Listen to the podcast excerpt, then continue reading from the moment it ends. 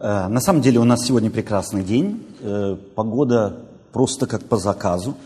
Она может быть так в начале сентября, как некое извинение лета за то, что оно не, удалось, не совсем удалось, во всяком случае, по нашим представлениям. Лето мы всегда связываем с солнцем, лето мы всегда связываем с теплом, а в этом году больше было дождя, больше было э, ненастной погоды – э, лето как бы по нашим представлениям не удалось. И поэтому эта погода как некая награда. Э, я думаю, что когда погода такая хорошая, то и настроение у нас так или иначе поднимается в стране, где дождей все-таки больше и серости больше, чем в тех землях или странах, в которых мы жили. Мне как приходилось быть в Сибири. Сибирь мне представлялась всегда страной, где только дождь и снег, и медведи ходят. На самом деле э, резко континентальные климаты в этой части планеты очень такой благотворный. Лето может быть очень теплым, а зима, соответственно, контрастной. Я, меня впечатлило, сегодня так немного э, впечатлил разговор э, с одной сестрой, так бегло мы с ней договорились о том, что она будет стараться улыбаться – вот и я поздоровался с ней, держу ее руку, смотрю на нее, и она вспомнила о нашем договоре. И говорит мне, ну нет у меня сил, нету улыбаться. Я тут вспомнил один просто физиологический факт, научно-физиологический факт, что на улыбку у нас уходит гораздо меньше энергии и силы, чем на выражение неудовлетворенности так или иначе.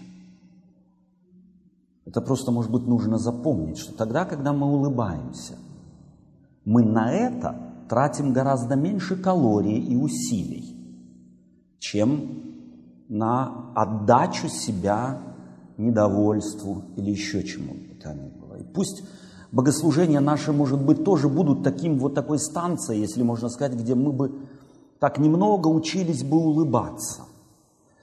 И э, мы с вами договорились, что мы на, на протяжении нескольких суббот подряд будем вместе читать книгу пророка Иона.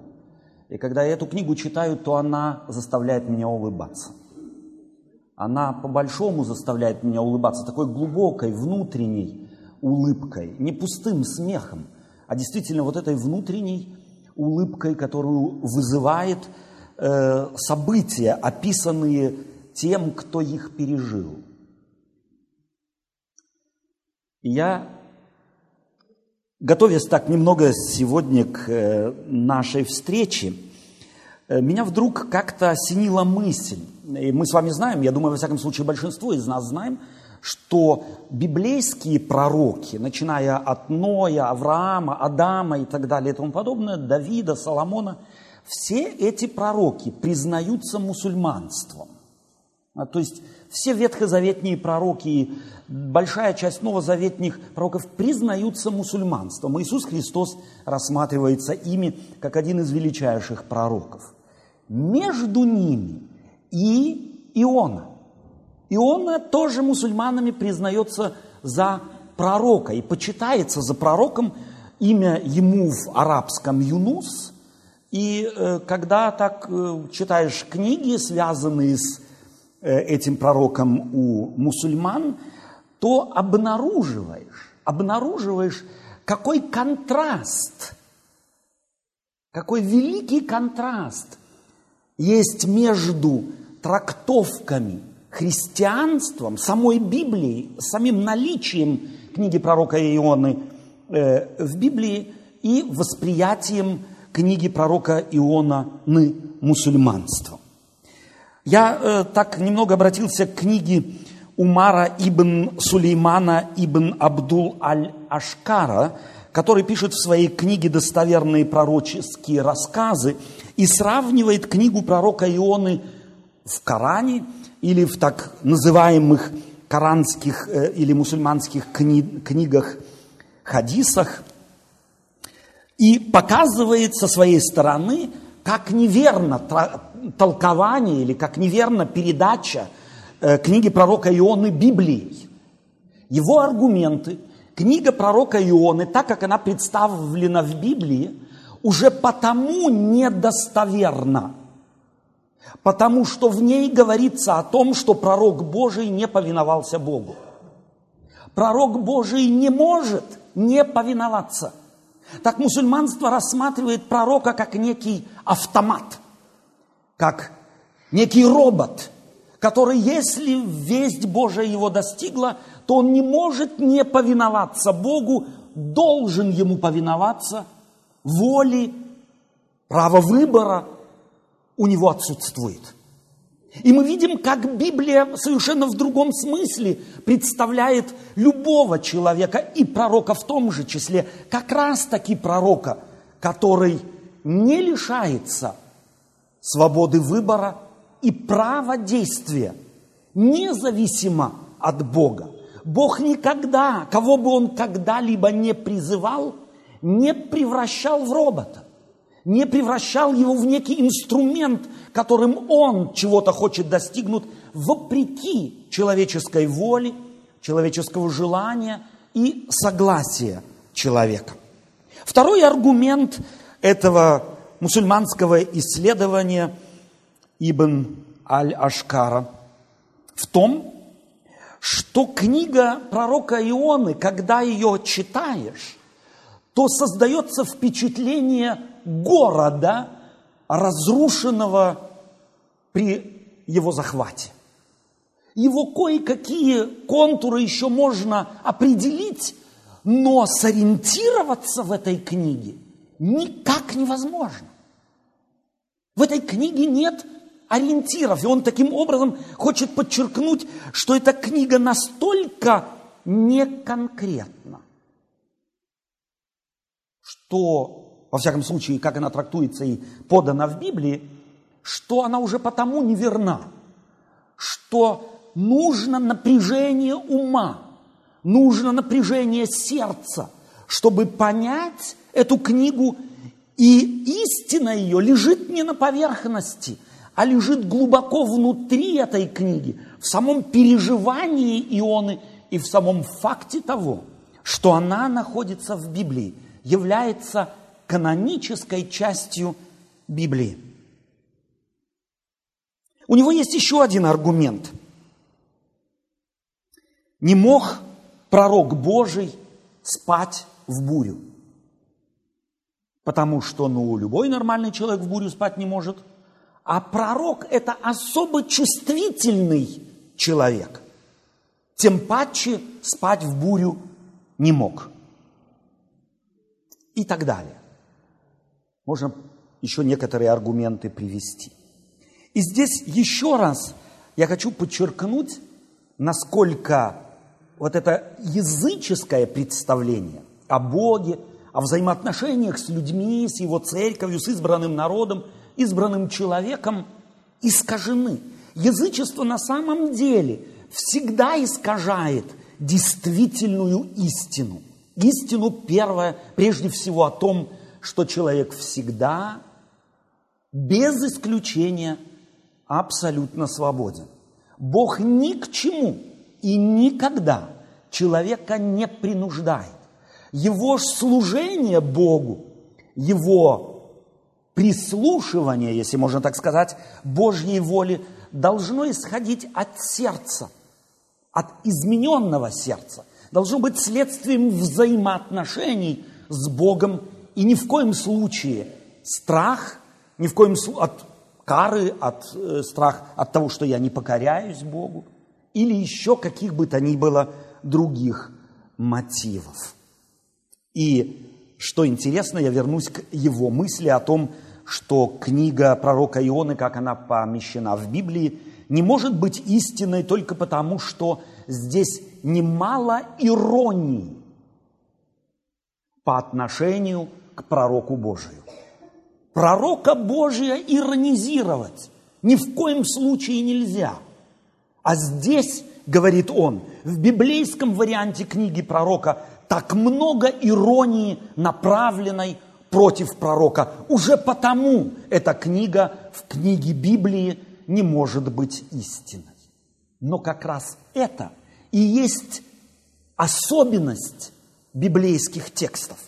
Как раз в иронии книги пророка заключается ее массивная власть над умом читающего. Она хочет через легкость, через вот это, если можно так сказать, подмигивание автора, заметьте, что я вам рассказываю, заметьте, как Бог ко мне относился, заметьте, чего Бог на самом деле хотел. Именно этим книга пророка Ионы хочет и влечет читателя.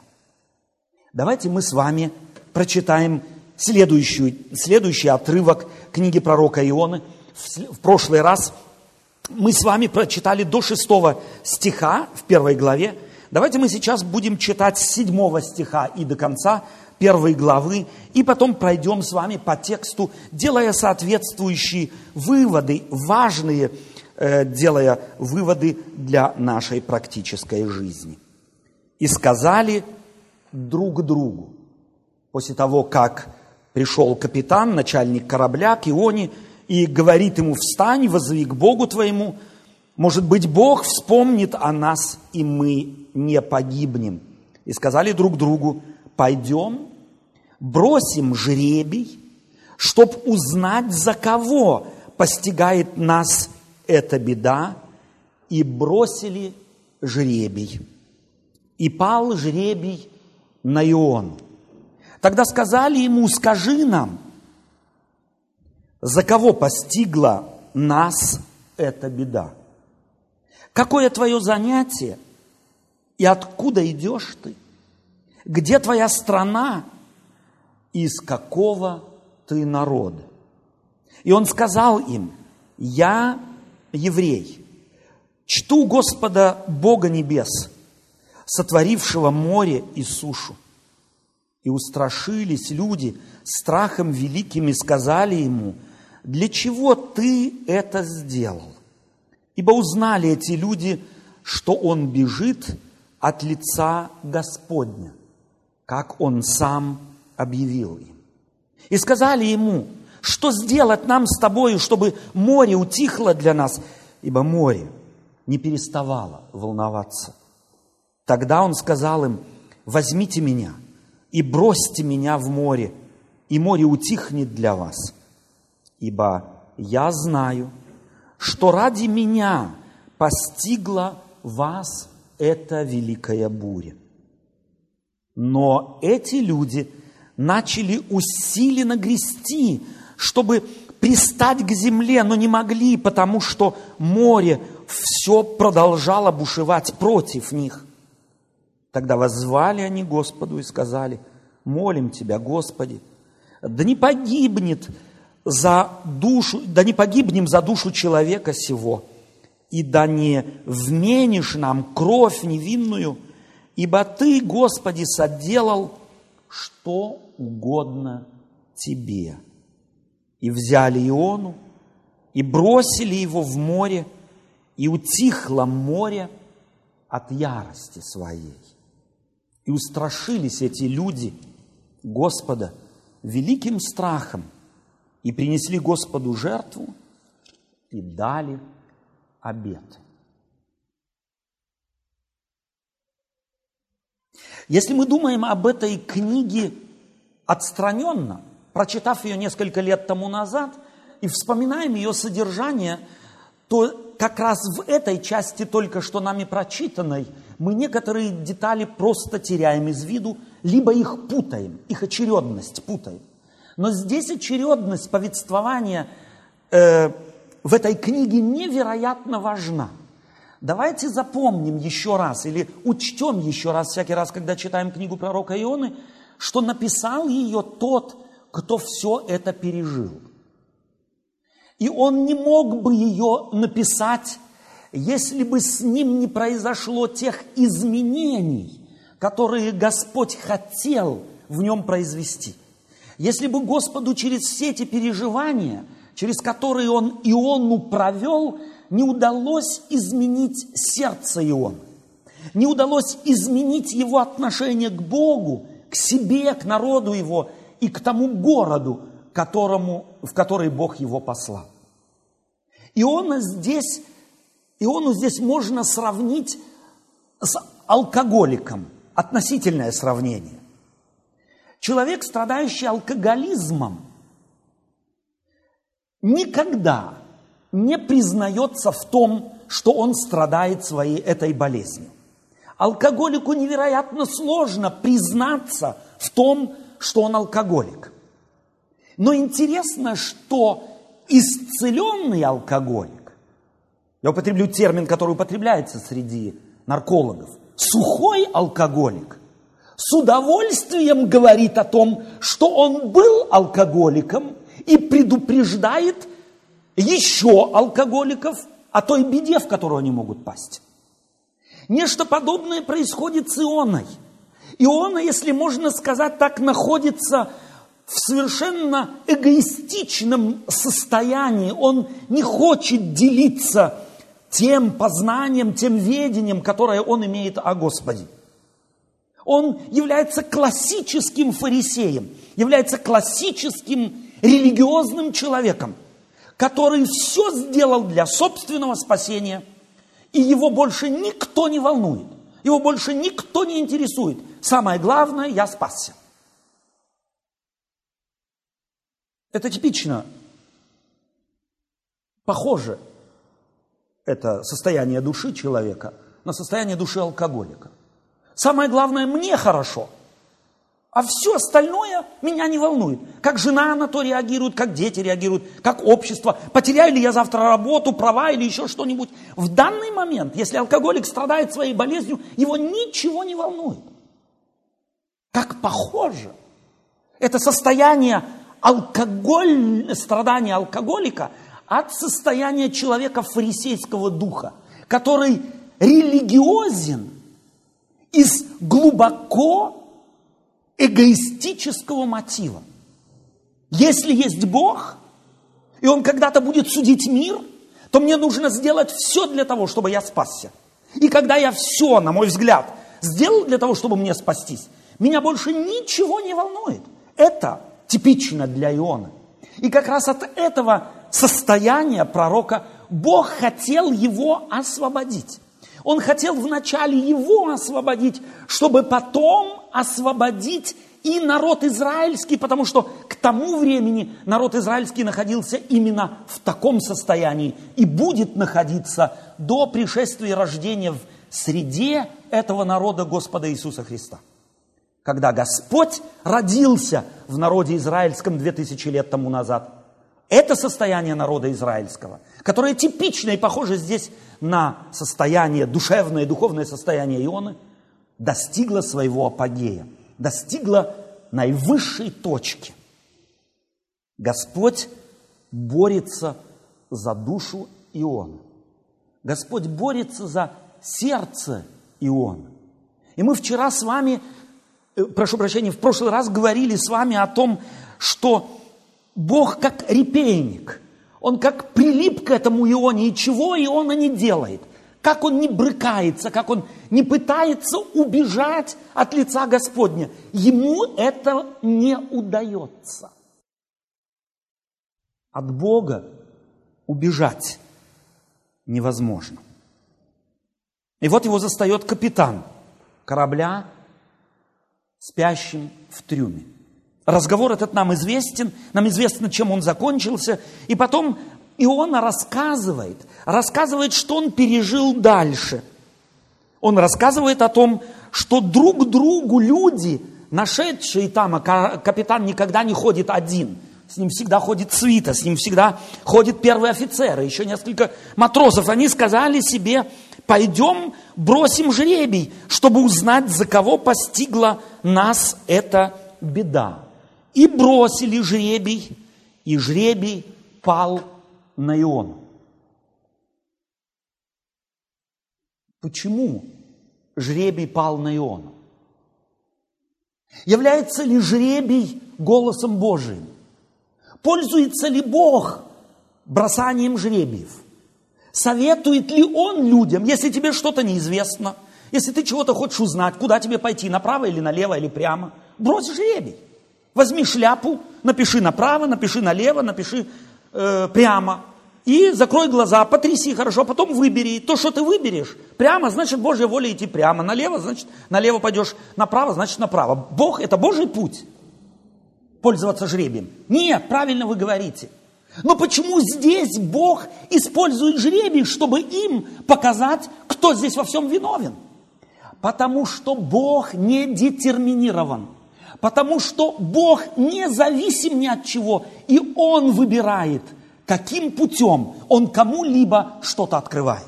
И язычники не имели богооткровения в такой степени, чтобы Бог каким-то другим образом говорил с ними.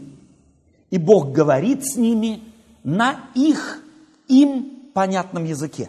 Это лучшее и большее доказательство в Библии, которое когда-либо вообще существовало, что Бог говорит с людьми всегда на их языке, чтобы они Бога поняли, чтобы их спасти. Они бросили жребий, и жребий пал на Иону. В мусульманской традиции, в традиции Корана, люди, бросив жребий первый раз, стали тереть глаза и спрашивать, чего? Пророк Божий быть того не может. Пророк Божий является причиной этой беды. И стали бросать жребий второй раз. Но жребий опять выпал на Иону.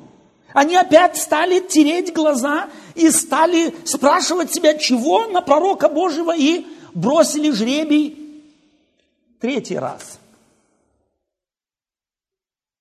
Мне нравится иногда сравнивать на самом деле библейские э, тексты с текстами, измененными в других э, религиозных книгах.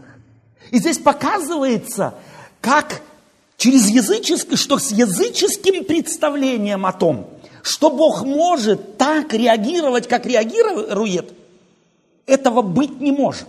И потому они меняют в своем тексте Корана эту историю и говорят – что все были потрясены. Пророк не может быть причиной бедствия. В Библии это не подвергается сомнению.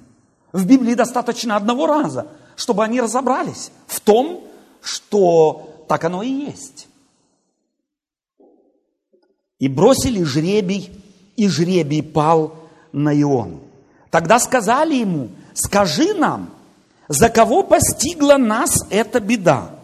В оригинальном тексте фразу или а, выражение «за кого» можно еще и перевести как «за что». За что постигло нас это бедствие или эта беда? Какое твое занятие? И откуда идешь ты? Где твоя страна? Из какого ты народа? И он сказал им, я еврей, чту Господа Бога Небес, сотворившего море и сушу. И устрашились люди страхом великим и сказали ему, для чего ты это сделал?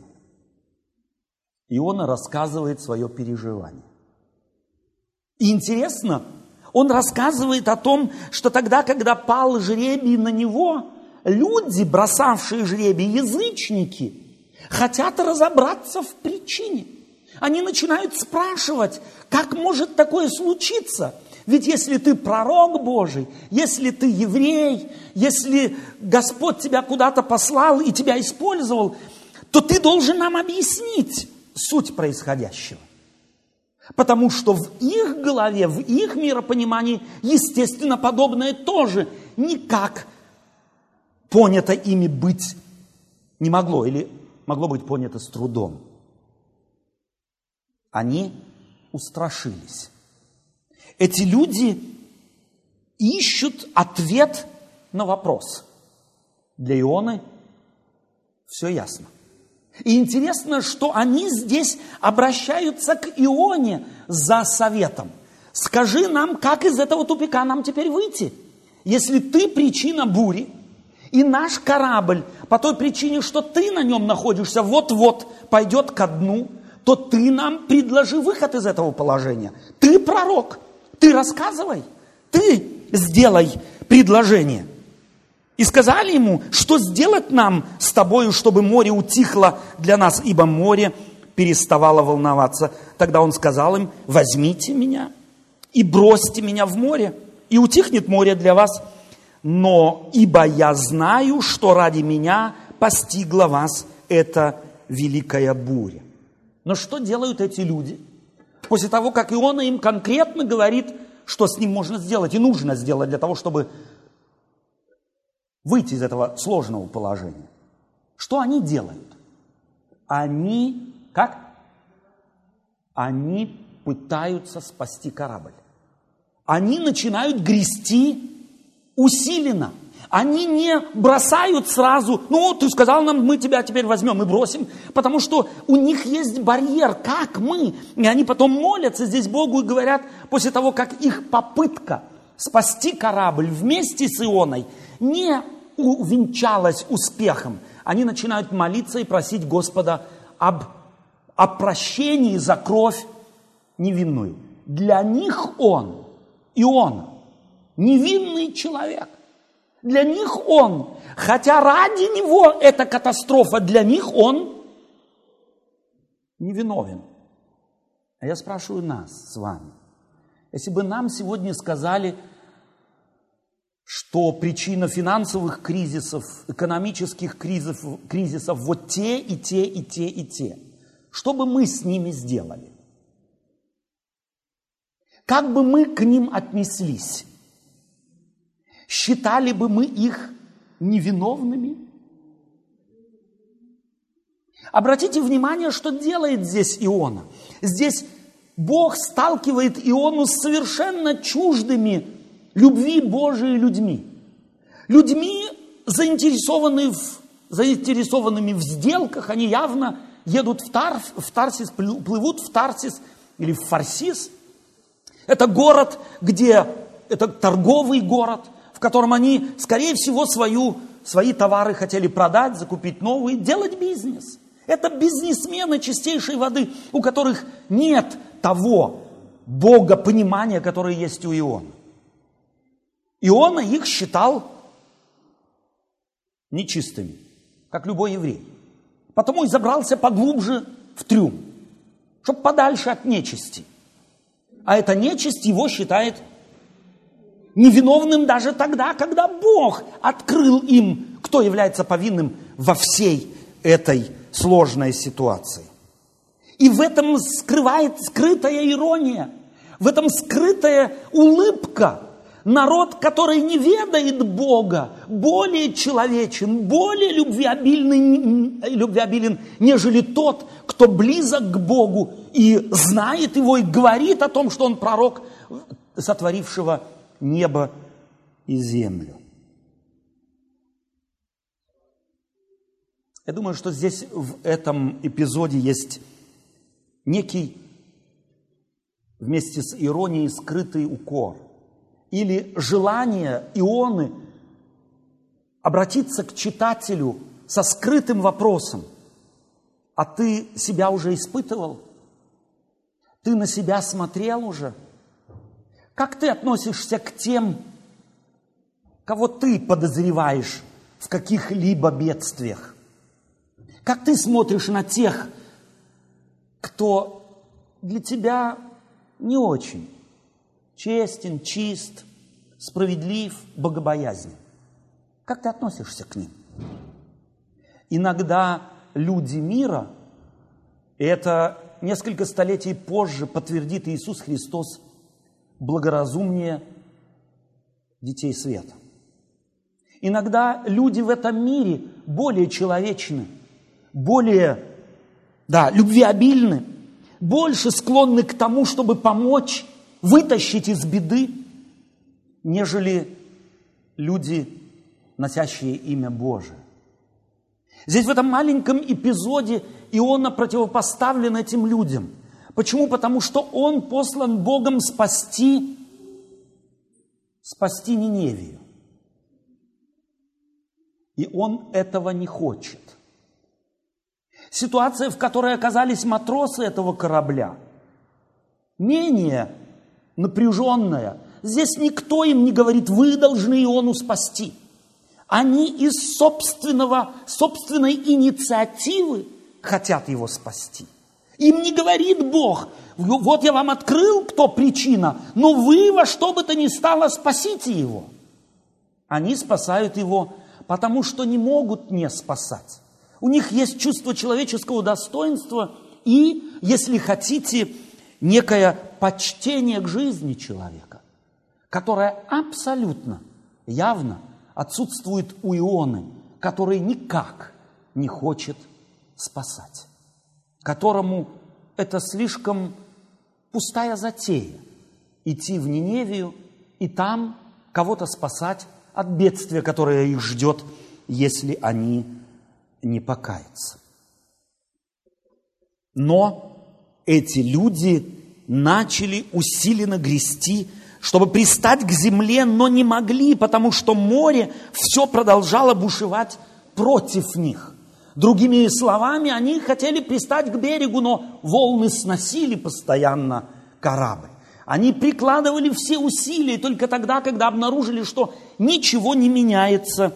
Тогда они воззвали Господу и стали молиться, говоря, молим Тебя, Господи, да не погибнем за душу человека сего, и да не вменишь нам кровь, кровь невинную, ибо Ты, Господи, сказал, прошу прощения, сделал, что угодно Тебе. И взяли Иону, и бросили его в море, и утихло море от ярости его. И устрашились эти люди Господа великим страхом и принесли Господу жертву и дали ему обеты. Эти люди признают преимущество своих э, Бога Ионы над богами, которым они молились до этого и которым жертвовали до этого. Более того, они начинают каяться, и они дают обеты, приносят жертвы, признают величие этого Бога и связывают с жертвами обеты, то есть обещания. Обещание изменить жизнь с ними происходит здесь, что произойдет несколько позже с городом Ниневии, когда они услышат весть Ион. Здесь Бог как бы показывает через Иону нам, что Бог силен на самом деле обратить кого угодно. Но Бог хочет через наше посредство спасать мир. Он хочет через посредство верующего человека быть, быть действенным. Он хочет, он хочет, чтобы мы были его удлиненной доброй рукой в мире.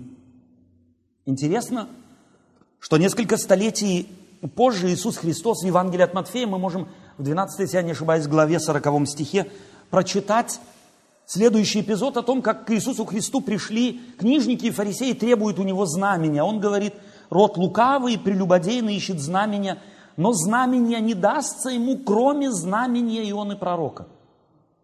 Какое же знамение дал Бог через Иону? Чем Иона похож на Иисуса? Чем Иона похож на Иисуса? Нет. Тем, что, будучи пожертвованным, он спасает. Его жертва, то, что он был выброшен, спасает корабль. То, что он жизнь как бы свою отдал, и таким образом спасает корабль. Это то знамение. Оно, естественно, Иона не был беспорочным. Здесь он не похож на Иисуса Христа. Но в самом действии, действии своей жизнью, тем, что он с корабля был выброшен, Иисус Христос был выброшен за стены города. Он был причтен к ненужным, он был причтен к злодеям, и он был причтен к тем, как к предмету, который надо выбросить, как поклажу, которую они выбрасывали. И за счет этого спасается корабль. Это то знамение, которое Иисус Христос, на которое Иисус Христос указывает в книге пророка Ионы. Он хочет сказать, что когда вы меня убьете, когда вы от меня избавитесь, наступит вопреки всему спасение для вас. Наступит тот новый мир, который Бог хочет построить в этом мире. Готовы мы быть хоть чуть-чуть похожими на Иисуса Христа? И знаете, как этот принцип несколько позже один из его апостолов сформ, сформулирует? Не лучше ли вам быть? Не лучше ли вам быть? Кто помнит? Не лучше ли вам быть и теми, кто проигрывает? Не лучше ли вам быть теми, кто, кого преследуют? Не лучше ли вам быть теми, кого ни за, кого ни за что не считают? Не лучше ли вам быть похожими на Христа, нежели быть похожими на кого угодно? Книга пророка Ионы дает нам зеркало, в которое мы можем заглянуть и спросить себя, кто мы, на кого мы похожи больше, на Иону до его обращения или на Иисуса Христа? Что больше отражается в этом зеркале? Что больше имеет место в нашем характере, мотивах наших, нашем поведении? Ирония первой книги главы на самом деле буквально заставляет приковаться взору нашему к тому, что делает здесь Бог с Ионой, и таким образом зовет еще и еще раз нас с вами. Вглядитесь в себя, посмотрите на себя. Иона должен был быть сам готов даже жизнь свою положить за то, чтобы спасти людей. Он сам себя помещает в условия, где он не добровольно становится жертвой и вместе с тем спасает целый корабль. Сколько эгоизма в тебе, сколько его во мне, и особо опасный религиозный эгоизм, настырный эгоизм, фанатичный эгоизм. Давайте еще раз всмотримся в зеркало этой книги, с тем, чтобы позволить Духу Святому менять нас, менять в подобие Христова. И я думаю, что если мы внимательно всмотримся в это зеркало этой книги, то мы обнаружим, что невероятно много характерных черт. И он мы обнаружим в себе. Давайте будем молиться, чтобы Господь избавил нас от них, изменил нас, даровал нам новое сердце, похожее на Иисуса, Иисусово сердце. Давайте хотя бы этого хотеть, страстно хотеть. Amém.